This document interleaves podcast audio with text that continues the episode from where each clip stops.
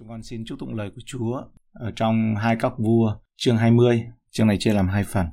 Chương này nói về việc Đức Chúa Trời ra thêm sự sống cho vua Ezechia. Câu 1. Trong lúc đó, Ezechia bị bệnh nặng gần chết.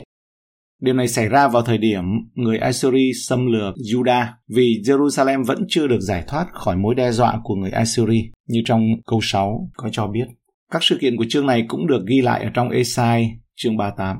Những nhà thông dịch và giải nghĩa đồng ý rằng các sự kiện được mô tả trong chương 38 và 39 của Esai xảy ra trước cuộc xâm lược năm 701 trước công nguyên. Nhiều người đã xác định niên đại của những sự kiện này là vào năm 703 trước công nguyên.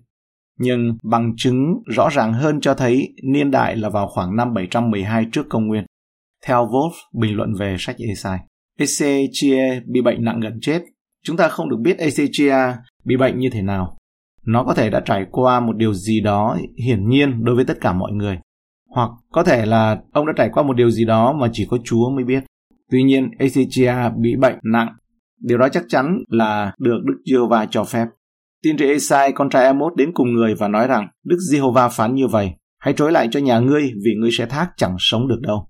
Đức Chúa Trời rất nhân từ với Ezechia, nói với ông rằng cái chết của ông đã cận kề không phải tất cả mọi người đều có thời gian để sắp xếp ngôi nhà của mình cho được có trật tự trước khi qua đời. Khi so sánh hai các vua 18 câu 2 và hai các vua 20 câu 6, chúng ta biết rằng Ezechia được 39 tuổi khi biết mình sắp chết. Những lời đe dọa như vậy mặc dầu được thể hiện rõ ràng, đôi khi có những điều kiện bí mật mà Chúa dành riêng cho người đó thôi.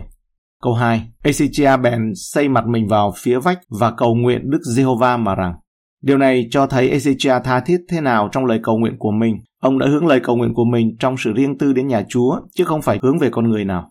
Quay mặt vào tường, qua đó vừa gạt bỏ Esai là tiên tri, lại vừa vào phòng kín với Đức Chúa Trời. Ezechia trút bầu tâm sự của mình lên cho Đức Giê-hô-va. Câu 3. Ôi Đức Giê-hô-va, xin hãy nhớ lại rằng tôi đã lấy sự thành thật và lòng trọn lành đi trước mặt Chúa và làm theo điều tốt lành tại trước mặt Ngài. Đối với chúng ta, lời cầu nguyện của Ezechia nghe có vẻ không tin kính. Trong đó, trọng tâm của ông là từ biện minh về công lao của mình. Gần giống như Ezechia đã cầu nguyện rằng, Ôi lạy Chúa, con đã là một con cái ngoan của Ngài, và Ngài không công bằng với con chút nào. Hãy nhớ lại con từng là một con cái vâng lời như thế nào, và xin hãy giải cứu con đi. Nhưng dưới thầy cựu ước, đây là một nguyên tắc hợp lệ để đến gần Đức Chúa Trời. Những đoạn kinh thánh như Lê Vi Ký chương 26 và Phục truyền chương 28 cho thấy rằng dưới giao ước cũ, Đức Chúa Trời ban phước lành hay nguyền rủa trên cơ sở vâng lời hay không vâng lời, làm theo điều răn hay là không. Dựa trên nguyên tắc đó thì David có thể viết trong Thi Thiên 15, Lạy Chúa ai sẽ ở trong đền tạm của Ngài, ai có thể ở trên núi thánh của Ngài. Đó là người có lòng ngay thẳng và làm điều công bình và nói chân thật ở trong lòng. Thi Thiên 15 câu 1 đến câu 2. Nhưng dưới giao ước mới, chúng ta được ban phước trên nguyên tắc đức tin nơi Chúa Giêsu. Galati chương 3 câu 13 14. Đấng Christ đã chuộc chúng ta khỏi sự rủa xả của luật pháp bởi Ngài đã nên sự rủa xả vì chúng ta. Vì có lời chép đáng rủa xả thay là kẻ bị treo trên cây gỗ, hầu cho phước lành ban cho Abraham nhờ Đức Chúa Giêsu Christ mà được rải khắp trên dân ngoại, hầu cho chúng ta cậy đức tin mà nhận lãnh Đức Thánh Linh đã hứa cho. Nguyên tắc cầu nguyện của Ezechia không phù hợp với cơ đốc nhân ngày nay. Chúng ta cầu nguyện nhân danh Chúa Giêsu. Giăng 16 câu 23 24 Trong ngày đó các ngươi không còn hỏi ta về điều chi nữa. Quả thật, quả thật ta nói cùng các ngươi. Điều chi các ngươi sẽ cầu xin nơi cha thì Ngài sẽ nhân danh ta mà ban cho các ngươi. Đến bây giờ các ngươi chưa từng nhân danh ta mà cầu xin điều chi hết. Hãy cầu xin đi, các ngươi sẽ được, hầu cho sự vui mừng các ngươi được trọn vẹn. Không phải bởi vì cớ chúng ta là ai hay là chúng ta đã làm gì, không phải dựa trên những điều đó. Chúng ta bắt gặp những lời cầu xin tương tự lặp đi lặp lại trong những lời cầu nguyện của các con cái Chúa thời cựu ước. Các thi thiên rất nhiều những lời cầu nguyện như thế này, nhưng chúng ta không tìm thấy những lời cầu nguyện như vậy ở trong Tân ước. Hội thánh có những lời cầu nguyện, những lời này xin của mình dựa trên sự công bình của Đấng Christ. Câu 3b, đoạn Ezechia khóc rất thảm thiết. Ezechia sống dưới thời giao ước cũ và vào thời điểm đó không có gì đảm bảo chắc chắn về sự vinh hiển của cuộc sống ở bên kia khi qua đời. Thay vào đó, Chúa Giêsu đem lại sự sống và sự bất tử được đưa ra ánh sáng qua phúc âm. 2 Timothy chương 1 câu 9 đến câu 10. Ấy chính Chúa đã cứu chúng ta. Ngài đã gọi chúng ta bởi sự kêu gọi thánh, chẳng phải theo việc làm chúng ta, bèn là theo ý riêng Ngài chỉ định, theo ân điển đã ban cho chúng ta trong Đức Chúa Giêsu Christ từ trước muôn đời vô cùng. mà bây giờ mới bày ra bởi sự hiện ra của Đức Chúa Giêsu Christ cứu Chúa chúng ta. Ngài đã hủy phá sự chết, dùng tin lành phô bày sự sống và sự không hề chết ra cho rõ ràng.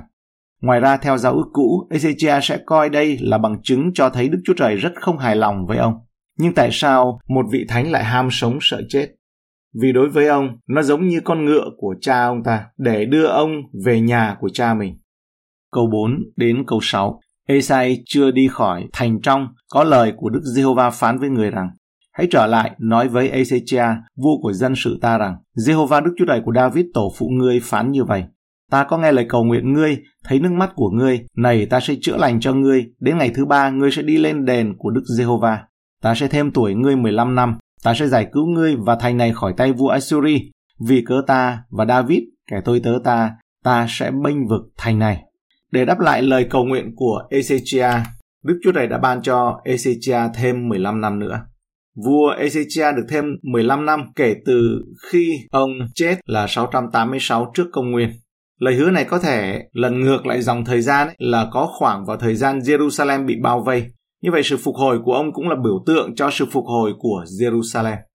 Vì Ezechia đã phục hồi nên lời của Đức Chúa Trời ở trong hai các vua chương 20 câu 1 là ngươi sẽ thác và không sống được lâu. Có phải là sai hay không?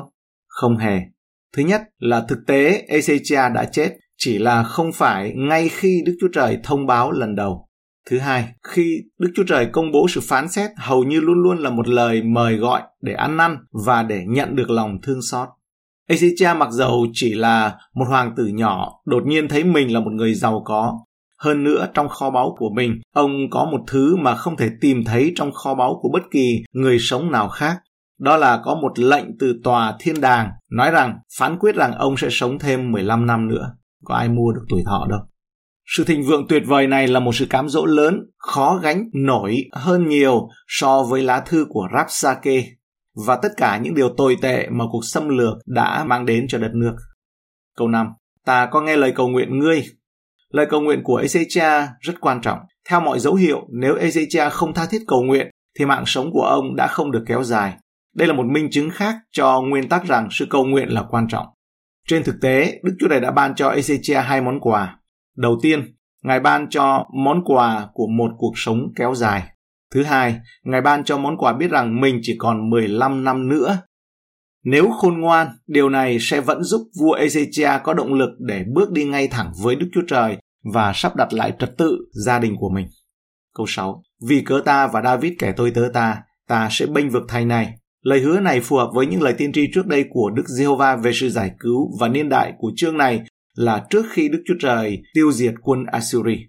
Theo như trong Esai chương 37, câu 36 đến 37 thì nói rằng Bây giờ một thiên sứ của Đức Giê-hô-va vào đại quân của người Assyri và giết 18 vạn 5 ngàn người, 185 ngàn người. Sáng hôm sau, người ta dậy sớm thấy rặt những thây chết, Sancherib vua Assyri bèn đi trở về ở tại Ninive. Sự kết nối của hai lời hứa chỉ ra rằng cái này sẽ xác nhận cho cái kia. Khi sức khỏe của Ezechia hồi phục, ông có thể biết rằng Đức Chúa Trời cũng sẽ giải cứu ông khỏi quân Assyri. Câu 7. Esai bèn biểu hãy lấy một cái bánh trái vả, người ta lấy nó đắp trên một ung thì vua được lành. Rõ ràng Đức Chúa Trời đã sử dụng phương pháp điều trị y tế này để mang lại sự chữa lành cho Ezechia. Đức Chúa Trời có thể làm và thường làm mang lại những sự chữa lành thông qua các phương pháp điều trị y tế và ngoài sự chỉ dẫn khác thường của Đức Chúa Trời. Việc điều trị y tế không bao giờ được từ chối dựa trên danh nghĩa đức tin, có nghĩa rằng là cứ tin đi, cầu nguyện đi và từ chối dùng thuốc, dùng những đông y. Câu 8. Và Ezechia đã hỏi Esai rằng, bởi dấu nào tôi phải nhìn rằng Đức Giê-hô-va sẽ chữa lành cho tôi và đến ngày thứ ba tôi sẽ được đi lên đền của Ngài. Ezechia muốn một dấu hiệu và một dấu hiệu cho phép ông đi lên đền Đức Giê-hô-va. Điều này là do ông không thể và sẽ không đi lên nhà của Đức Giê-hô-va cho đến khi ông được chữa lành. Vì vậy, hai yếu tố đã liên kết với nhau. Ezechia yêu cầu một dấu hiệu để đảm bảo rằng mình sẽ bình phục. Người cha đạo đức giả của ông là Acha thì giả vờ khiêm tốn đã từ chối yêu cầu xin một dấu hiệu. Theo như trong Esai chương 7 câu 10 đến câu 14 ấy, thì Đức Giê-hô-va nói với Acha rằng Hãy xin Giê-hô-va Đức Chúa Trời ngươi một điểm hoặc dưới vực sâu hoặc trên trời cao. Nhưng mà Acha đây thưa rằng ấy, câu 12 Tôi sẽ chẳng xin, tôi cũng chẳng thử Đức Giê-hô-va. Câu 13 Esai bèn nói rằng Hỡi nhà David hãy nghe, các ngươi cho làm phiền người ta là nhỏ mọn, mà muốn làm phiền Đức Chúa Trời ta nữa sao? Câu 14. Vậy nên chính Chúa sẽ ban một điểm cho các ngươi, này một gái đồng trinh sẽ chịu thai, sanh ra một trai và đặt tên là Emmanuel, nghĩa là Đức Chúa Trời ở cùng chúng ta. Câu 9.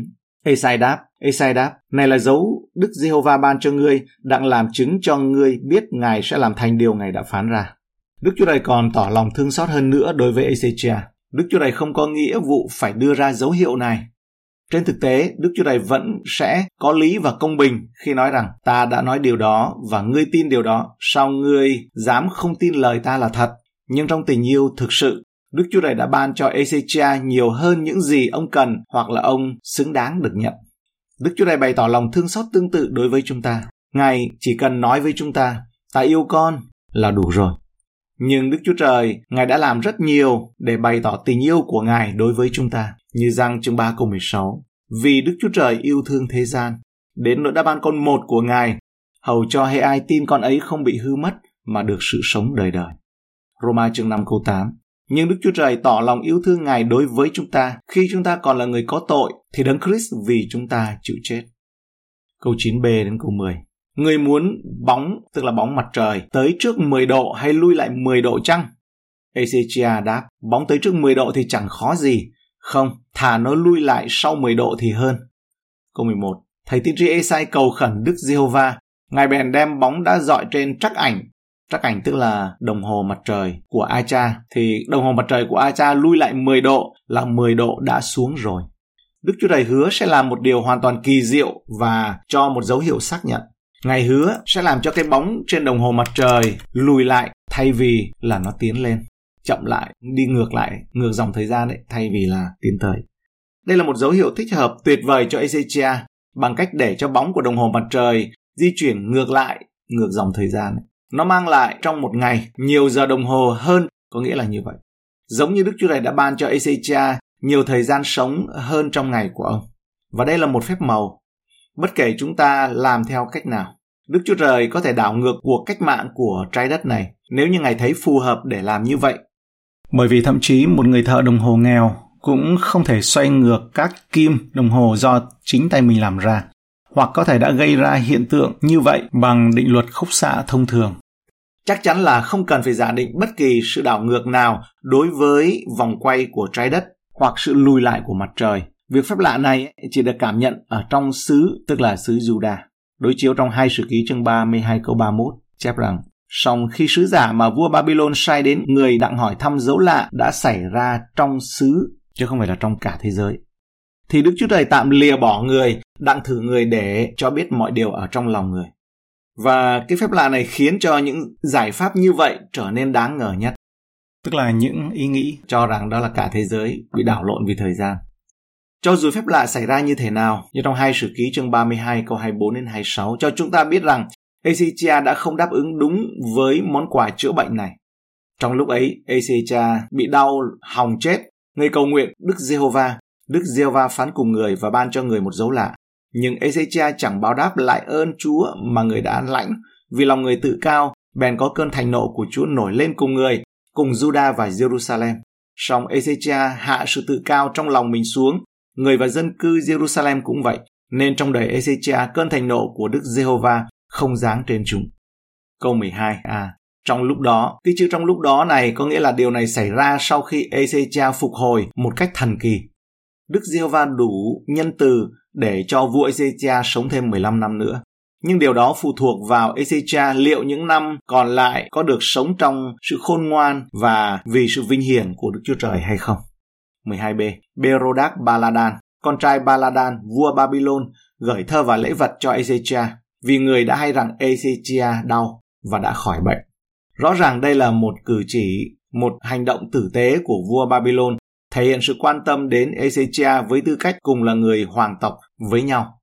Mặt trời, tức là thần của vua Babylon, đã tôn vinh Ezechia tức là thần mặt trời đã tôn vinh Ezechia. Do đó họ cũng đã gửi đến để vinh danh vua Ezechia bằng một chuyến đi thăm và một món quà. Gửi thư và quà cáp của các sứ thần là thủ tục ngoại giao bình thường của người Babylon. Berodach Baladan, con trai Baladan, vua Babylon. Sự hiện diện của hoàng tử này cho thấy đây không chỉ là một cuộc xã giao thông thường, Đây là một nỗ lực nhằm đưa vương quốc Juda đứng về phía người Babylon để chống lại người Assyri. Theo Josephus, mục đích của chuyến đi thăm này là để đảm bảo Ezechia trở thành đồng minh của liên minh chống Assyri. Lý do thực sự của chuyến đi thăm này là mang tính chất chính trị. Babylon mong muốn dẹp bỏ ách thống trị của Assyri và quốc gia nào có nhiều khả năng giúp họ hơn là chính là quốc gia mà đã đánh bại hoàn toàn Assyri dưới bàn tay của mình. Và Babylon đã tìm cách liên minh với Judah để chống lại Assyri.